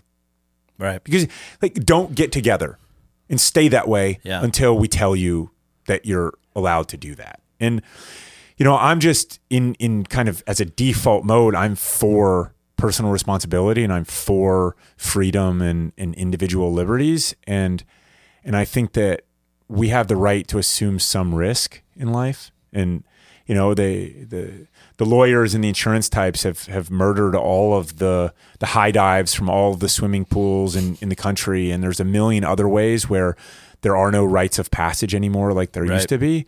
And we need to come together and be more social. And we need to focus on things that actually are healthy yeah. for us. And, you know, staring at screens is not that healthy for us. We know this. We yeah. just have to kind of act on what we know to be true. Yeah. Well, that's been my running joke the whole time, right? Is uh, I can't wait till COVID's over and we can all go back to when no one ever got sick or died. So we can go back to our zero risk lives, which of course never existed and never, never will exist. But it was the, just the perfect storm of political climate and twenty-four hour news and social media just hit to hammer us over these two years. Yeah, and I'm not here to tout conspiracy theories or to say that this is exactly what people wanted. I mean, I just say success was never defined. Yeah. Right? And it just seems to be that there is a holdout on all of us until, like you uh, alluded to, I mean, the death rate is never going to go to zero. People are going to die. This is this is going to happen every single day, every minute of every day now, people are dying. Not just from lots of different yeah. reasons. And, you know, those of us that want to get on with living life, it's time. Yeah, for sure. So like, uh, you guys have always been, um, you know, community oriented, right? Like don't go ruck alone, go, go ruck with friends, go ruck with whoever. Right. And so way back in twenty thirteen, you guys threw a big party in Virginia, right? This is actually my greatest go ruck regret is that you guys did nasty and I didn't go. I had some friends go. That is the most coveted patch I have. And, uh, dude, the stories, I'll share some of them with you off air. Of my, my buddies that went, mostly from the night before, more so. There you go. Even. That's what it's about. But, um, you know, you guys have always, uh, you know, under-promised and over-delivered. And, boy, did nasty under-promise and over-deliver. I think there were some pretty uh, intense obstacles, if I remember right, from the tales. And uh, never since then. Right. So it's, um, and I, I always felt like I'd missed it. And so now this climate, everybody's, we just talked about, everybody's been cooped up for two years. Uh, you, you know, you guys are the rucking company, you're the social company, and it's, it's time for another party. Yeah. So that's a fact. I mean, nasty was, uh, you know, this big undertaking of uh, kind of the height of the obstacle course racing. I don't know if it's a craze, but it was certainly really hot then. And we just saw it as another avenue to bring people together in a larger venue. And so it let us do other things like ship all of our gear out and let people touch it and yeah. do that. And that was that was cool. It wasn't the, the purpose of it, but it let us do other stuff and try try that. And the obstacles were awesome. And it was, you know, on the mountainside in Virginia, way out in kind of the middle of nowhere. And it was it was fun. If you were there, I'm glad you were. Probably not going to happen like that exactly again. So we wanted to bring it to our, our we, we were based out of D C at that time, and it was, you know, three hour car ride or so from there. And we wanted to do something a little bit closer to our home now, which has been our home since twenty twelve, by the way. Um, we, we had two offices back then. And so we, we came up with Sandlot Jacks Fitness Festival, and Nasty is a part of it because we partner with Savage Race and we partner with Rogue Fitness and a lot of other, you know, and we have lots of other toys here in, in Jacksonville because it's where our, all of our gear and equipment right. is. And so there's a lot of different ways to experience Sandlot Jacks, but ultimately it comes down to it's not just what you do, it's who you do it with. So we wanted to throw this big, giant, enormous party and invite all of our friends and colleagues and partners and you name it from the last entire professional and career and, and personal lives growing up in this town as well. And so, right. so that's kind of the, that's, that's what's going down, and it's going down April twenty-second to the twenty-fourth in Jacksonville, Florida. We, we took over fourteen acres right on the river. It's across the street from Jags Stadium. You know, Savage Race is building seventeen obstacles on a quarter mile course. I've been like, I keep hearing that stat and I can't even picture what's that's, what that's going to look like. Right. Like in that space, those number of obstacles. Yeah. Awesome. Like, like, like that hasn't happened anywhere else. Like you can go mud race or you can adventure race, but that, the problem like nobody's with done mu- that. The problem with those, because I've done all of them. Right. The problem is you got to drive way outside of town. You got to park. It's a it's a big ordeal, you know. Yeah. And then you do it, and then you're you're kind of done. And then you got to drive all the way back home, and you know you're you got to uh, mud's good, man. Mud's good, yeah. But you gotta you know you gotta deal with all of it. You don't really want to hang out for the next seven hours. You definitely don't want to go listen to some TED style talks when you're caked in mud. Right. Right. We wanted to kind of make it a, a party that was fun for people to do lots of different stuff and still participate. So yeah, I mean, you can, you can show up to this and the obstacle course is there. If you want to do it multiple times, do it multiple times. Yeah. Right. GORUCK Nasty zero zero two is you got to do, you got to do the obstacle course twice. And in the middle of that, you got to do uh, some rogue challenges and some other stuff. Right. And it's, it's, you know, it's going to take you a couple hours. It's good. Right. It's a cool patch, sunshine vibe, yeah, stuff like that. But, you know, it's it's just in the middle of the pandemic, we started planning this. And I was like, look, I don't know if this is the world's worst timing or the world's best, but this is this is needed. And it's it's great for us. We invited so many friends and partners and they all said yes. Yeah. I think everybody everybody's ready. Right. Like it's I could see it, you know, it's, it's an interesting time to be in any kind of business, right? And you start to see, you know, some light at the end of the tunnel, and the, you know, the light was, you know, on the front of a Russian MiG, um, you know, but. Or, or Omicron was a setback. And, and I don't just mean, it's just a setback because it, you know, the, the inertia for people, it just, you go back to this other state that you, you know, your Stockholm syndrome kicks in again. Right. It's like you just get back to doing that, and it's just sort of like, oh, I guess I got to not do stuff longer. I mean, I'm just kind of over it. Yeah. No, I, I you know, it, it feels like uh, it, it, a challenging time, but but the right time, right? Like I think um, those of us looking to attend, like as soon I, I, again, you know, I feel like we missed some some windows where I'm like, I should have asked some more questions on the on the podcast with Emily. What's going on? Because you guys announced it like the day after we came and recorded. I'm like, crap, I should have asked if anything big's going on. Uh, but man, we've we've been down. I've been down. Us at the Sotsman podcast, like from the jump, you know, trying to push. We're like, let's let's go. Getting the people that came out and did. Uh, Uh, you know, the Star Course with us to go. And it really is, it's it's hard to even categorize what the event is, right? Because it's kind of a choose your own adventure. Like, I don't think any two people are going to experience the same exact Sandlot Jacks. No, I mean, it's, not- it's, it's, I mean, we've got thirty plus speakers, global trainers, leaders, thought leaders, all that, that are giving TED style talks. I mean, you know, th- those are the only part of the whole thing that's indoors. Yeah. Because we're, we're filming them like they're, TED style talks. Nice. I mean, it's it's inside of the public radio, public T V station. Yeah, that's there. They've hosted TED TED talks before, right? Everything else is kind of on the in the field, on the river, and there's a bunch of there's a bunch of stuff to do. There's the trainers are leading classes, but not not just designed to just beat you down all day. It's more like learn about mobility or recovery, right, or stretching or yoga or sandbag training or you know all the, or play cornhole. Yeah. All those kinds of things. And then, you know, we've got Yingling as the beer sponsor, and Horse Soldier Bourbon is is showing up, right? And FitVine's going to be there. And there's all sorts of, of other just fun things to do, but most importantly, fun, active people to be around. Right. And, and it's kind of like, let, let's let's get back. Let's let's jumpstart the rest of our lives post, post-COVID and, and however you want to describe it, right? I don't mean to offend anybody right. uh, uh, specifically, but it's time to get on. Yeah. Well, and it's crazy to me looking at it, like, you know, me and my buddies, we keep watching the schedule and trying to map out what can we do, what day, what can we do and still have energy left for. But like the idea that somebody could come and walk away with every GORUCK patch available, right? but not not hear a speaker. And that's cool. Like that, that's cool if that's their event, right? Or vice versa. You could go, and other than the that you get a patch each day for showing up, right? And those are awesome looking. It's that same, you know, bright sunshine, Florida vibe.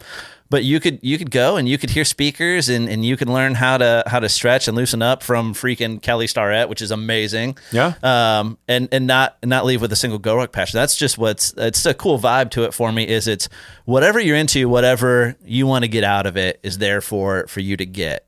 Just come, just show up, just come, be there. Exactly. Yeah. I'm I'm stoked for it. Now I do have uh I want that nasty patch. I'm not gonna lie. But I'm also, you know, again... Then earn it. I'm on my fitness journeys. Here's my question. Am I attempting these obstacles or am I doing these obstacles? What do I got to do to get that patch? First, tr- you've got to shift your mindset. Right. Like, you're going to do the obstacles. Fair. I mean, okay. I, I've done Savage Race before. I mean, I, I will say some of the obstacles are, are a real challenge. And if you... Like, look, the Gestapo... We believe in freedom here. The Gestapo is not sitting there yelling at you to do better. You know, it's kind of, look, if you give it your all and you, and you fall off the, the, the second to last monkey bar and you know, it's like, look, man, just keep driving on. Just do, just do the stuff. Fair, fair. No, I'm, I'm not, I'm, I'm stoked. I'm not going to miss a second nasty patch. That's not, it's uh, whatever else I walk away you. from the event from, I'm not going to miss out yep. on the, on the second nasty patch. We've actually got one of those guys that's a good buddy of mine that was at Nasty oh one. He's out in Texas now. He's flying in. Cause I'm like, dude, it's okay. Here comes Nasty yeah. uh, oh two. And he's like, all right, man, I'm, I'm there. So he's flying in for it. And, uh, you know, and we've been, you know, putting it out there to the listeners. Come, come out. I'll be out all three days. Uh, my buddy, Mike, that I talked to you about this prior service, he's been on the podcast a number of times. So we call him Mike Redacted cause he's active duty law enforcement, uh, in Central Florida. And every once in a while we get, you know, we get a little edgy on the podcast. I'm like, dude, I want to jam you up at work. So anyways, Mike Redacted's going to be out there Friday, Saturday now for our listeners uh, that want to come out and see him. But man, the list of speakers too. Like if you were just doing all the GORUCK events, if you just had paddleboards and kayaks, that would be an awesome event. But it is a crazy world-class list of speakers, right? Yeah, like, I think so too. And I mean, you know, Kino, M- Melissa Urban has sold millions of books, right? You know, and she's just... awesome. Yeah. If you don't know her yet, she she's awesome and has really adopted rucking and did Chad. Yeah. Chad one thousand. I was going to say she's she, been. Had she rucked before? Like she you read The Comfort cr- Crisis by yeah. Michael Easter, and that inspired her to to do it. And she's just really embraced it. And she's been, been all in, man. All in, and then you know, John Hankey is you know running a nine billion dollar company called Niantic that created Pokemon Go, and he's also the brainchild before that, why Street View exists at Google. And he's going to give a talk on the future of technology and uh, on health. Yeah. Right. I mean, it's like.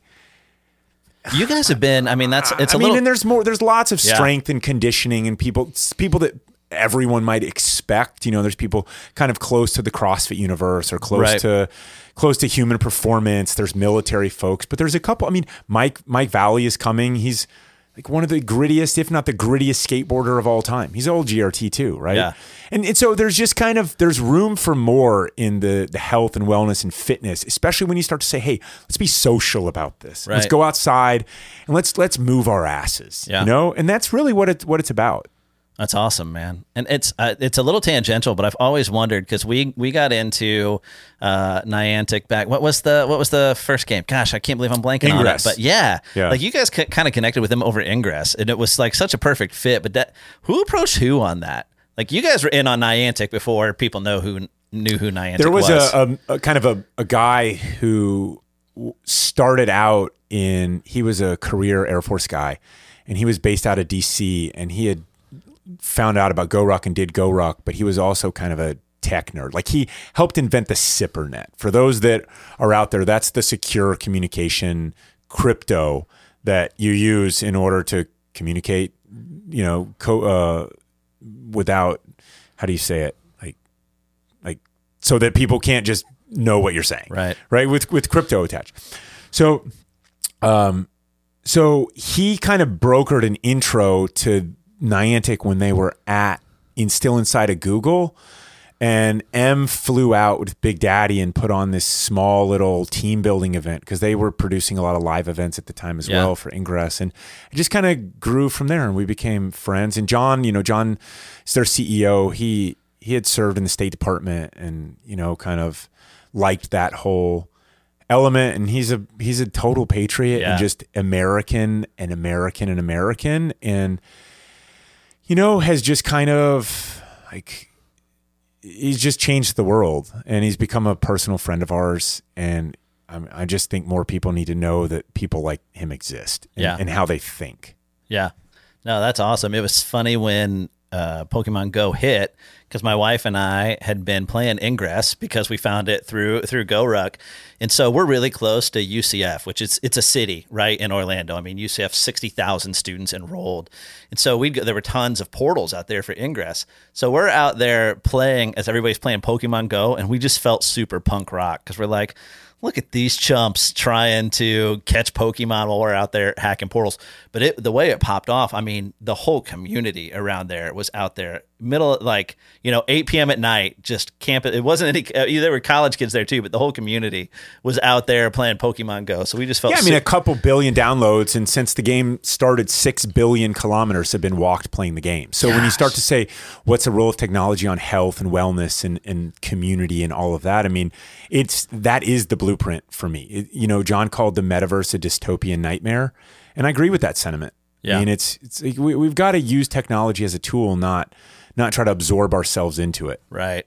Well, and it's, you know, you look at that stuff coming, and of course, like our our age group and older, like you lament these kids being in their phones, or like we we're subject to it, right? Or we, we can be. It's more addictive and than heroin. But I I heard like uh, Gary Vee talking at some point. I mean, you can't not hear Gary Vee. He's everywhere. I feel like he pops up on the screens at the at the gas station saying, "Oh, you know, you parents, you need to stop giving your kids such a hard time about being on their phones. Like they're the most social generation ever." And I don't think I don't think that's social, right? On those screens, they might be communicating more, but I don't think it's that same value of actual. All the words social are being stolen. Yeah. Community, like the Facebook community. Come on, yeah. Facebook's a forum. That's why people treat each other horribly on there, yes. right? Unless there's a real world uh, foundation. You know, the word friend. A, a Facebook friend is not a friend. Sorry, right. people. Right? I mean, LinkedIn kind of gets it right—a connection or whatever. Yeah. Right? I mean, that's that's more honest. Yeah. And and. I, I like that about that. I mean, it's it's a tool. You know, the word social. Social is not does not happen in forums. It happens with people in the real world. Yeah. That's that's what social is. And you know, so you steal these words because people want to be a part of them. We we we know the importance of community deep down, but it's harder to do it in the real world than on the phone, and it's easier to sell easy. So people are selling a lot of it. Yeah. But the the flip side is like that's always been really interesting to me about like you and Emily in particular is like if you're if you're in, you know, you hop on the the tribe group on on Facebook, like you guys will respond in there. You guys are active in there, or I'll see uh, you and I'll see you pop in Java Forever on a, on a Reddit thread and respond to somebody. So you guys are still active in those spaces, despite sometimes uh, it's, if not all the time, it's it's hot garbage. Like I've watched you guys individually or as a company take some real stupid crap from people online over the years. What whatever it is, right? You make any any pivot, whether that was the manufacturing change or it's like, oh, this person who's done a bunch of GORUCK events turned out to be a piece of crap. Didn't work for the company, didn't whatever, but just see you guys get hammered and you're still in there and you're still engaged. And is that just a necessity of business right now? Do you see it as a gateway to get them involved in actual community? Like what keeps you guys engaged there?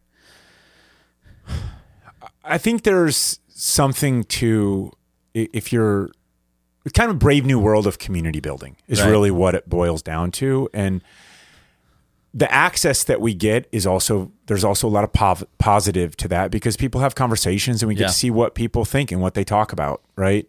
Whether it's gear or community or we want this, we can get immediate feedback and that's a real positive. And with any positive, there are, there are also negatives. And the negatives this day and age are, man, you can go from nothing to flash revolution, burning, burning rucks in the streets in, in no time. Yeah. And you just got to kind of know that that stuff's out there.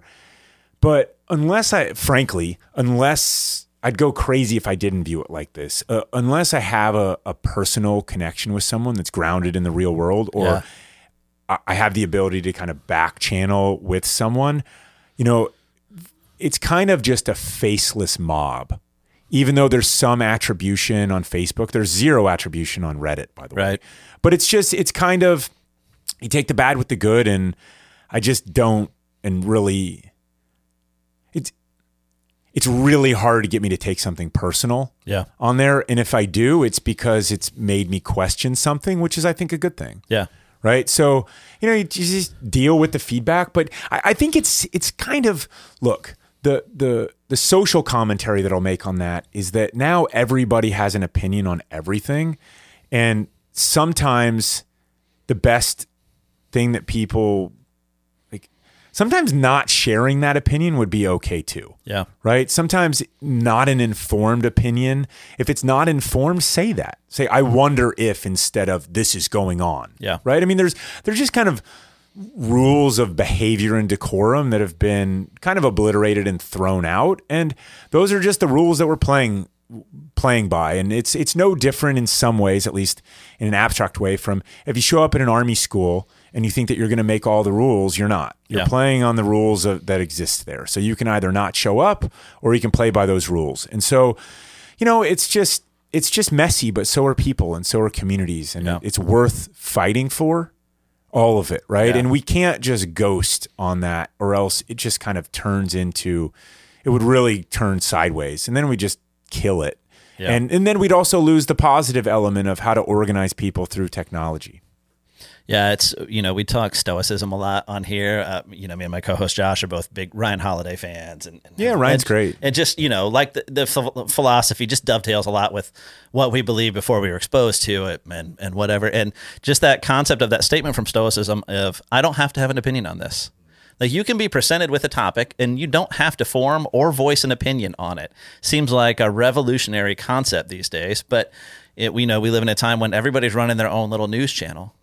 I think the yeah. biggest problem that that occurs from all of this is that when we're so negative all the time, it it doesn't make us positive on the inside or more fulfilled on the inside to just constantly view life through that lens. I mean, always saying this sucks and they need to do better and, you know, that sucks and, you know, you suck and, like, look at all these conspiracies and they're out to get us. I mean, look, some of that stuff is probably true. Newsflash. Yeah. Conspiracies are really hard, but most people aren't really out to get you. You know, most people are busy with their lives and their, their families and trying to make ends meet and trying to have fun and be happy whenever they can.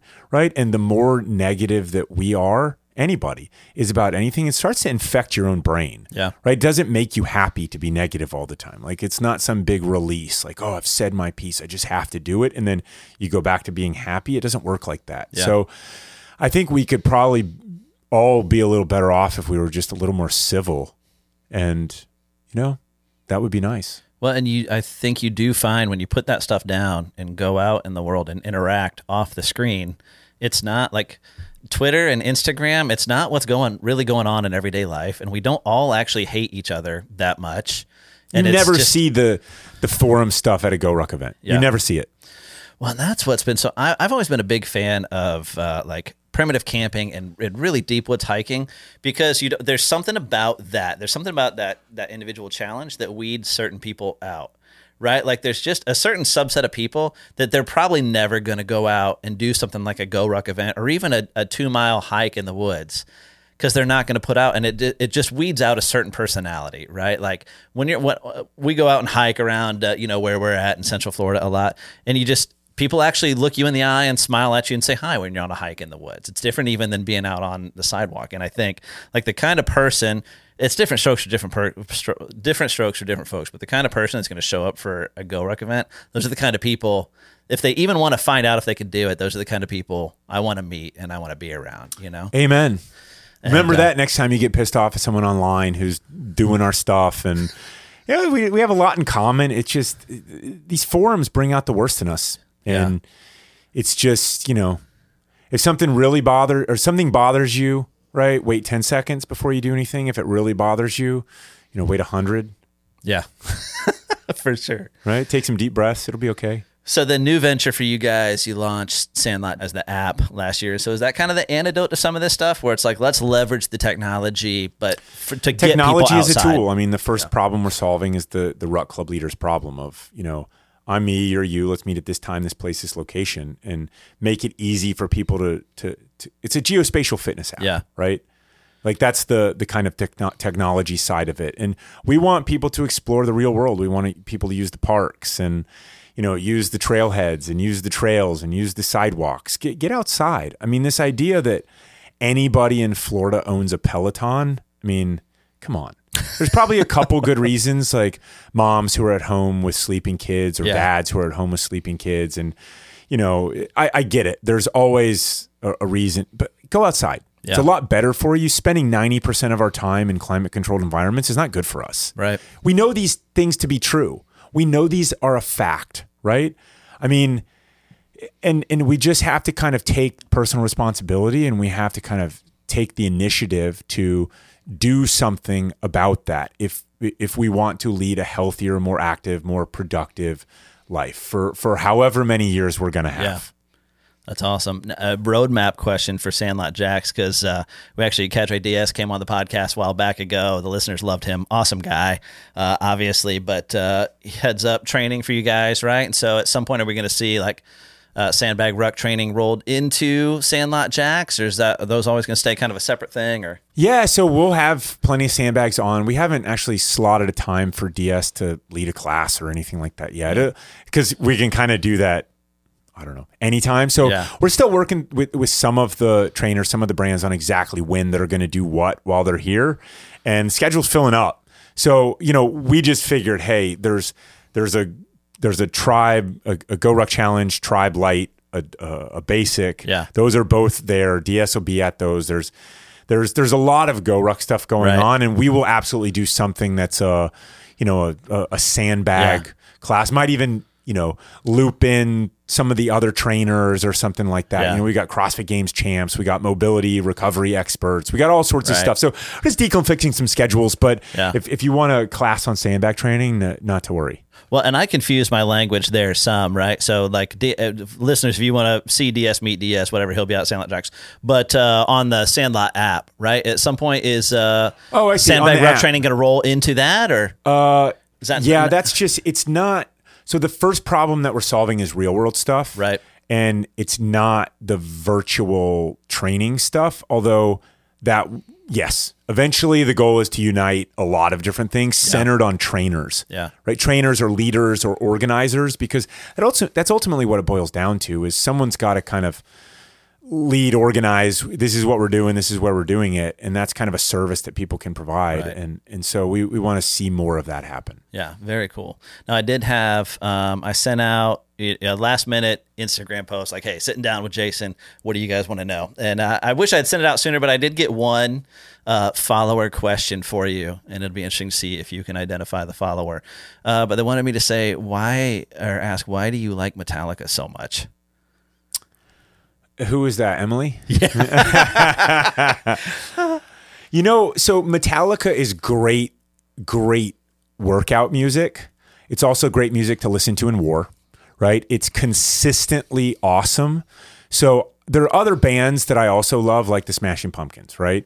The problem with listening to the Smashing Pumpkins, an album, is that the songs are so different, right? So I don't want a really loud song like Geek U S A and then a really quiet song for a bit like Mayonnaise off Siamese Dream, as much as I want all the songs to be like Ride Lightning or, you know, Master of Puppets or whatever it is, because you just can kind of get into that rhythm. But it's just, it's, it's, there's also an element of beauty to Metallica music. And if you listen to something like, like go listen to Orion, the instrumental, or listen to Uh, Suicide and Redemption. In there, there's these moments that are arm, almost, it's almost like there's, they're, they're, it's not, they, they slow it down and, and, and then they, they build it back up, but it's not, they don't belabor the point, or they, yeah. they go play with the San Francisco orchestra. I mean, it's just awesome. The yeah. stuff that they do.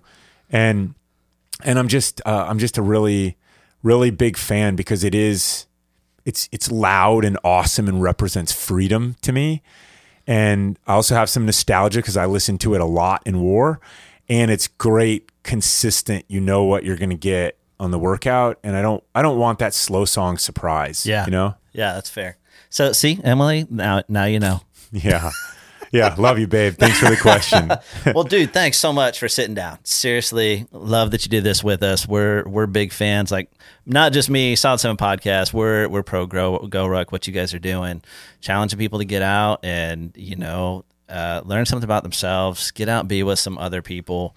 Um, so, you know, like action steps for us, one hundred percent uh, hit up, it's sandlot jacks dot com, right? If you want to get registered, yeah. um, you can come all three days like me. There's, there's day passes, but we'll be out there and, uh, come out and join us. And we'll throw a link on our website too. If sandlot jacks dot com isn't easy enough for you, solid seven podcast dot com, we'll have a link there for you too. Also happens to be where our GORUCK affiliate link is. I mean, click them both, you know, uh, whatever. Amen. But, uh, and download the, the Sandlot app, right? Like, uh, I've been seeing you tell people, like, how do I train for Sandlot Jacks? Go outside with your friends, right? Is, yeah. is the tip. So uh, if you don't have any friends, if your friends won't go outside with you, the Sandlot app's full of people who will be happy to uh, to get outside Make with friends you. Outside then. Yeah, absolutely. Yeah. So download the app, do that. If you want to do some more uh, GORUCK stuff with uh, us here at the Solid seven Podcast, we're going to hit up the twelve mile star course in Tallahassee in June. So we'll uh, we'll link that on the website here before too long. And then uh, we're, we're always uh, rocking around Orlando, so we'll keep throwing that stuff out uh, on uh, on our website and on uh, the Sandlot app, and come out and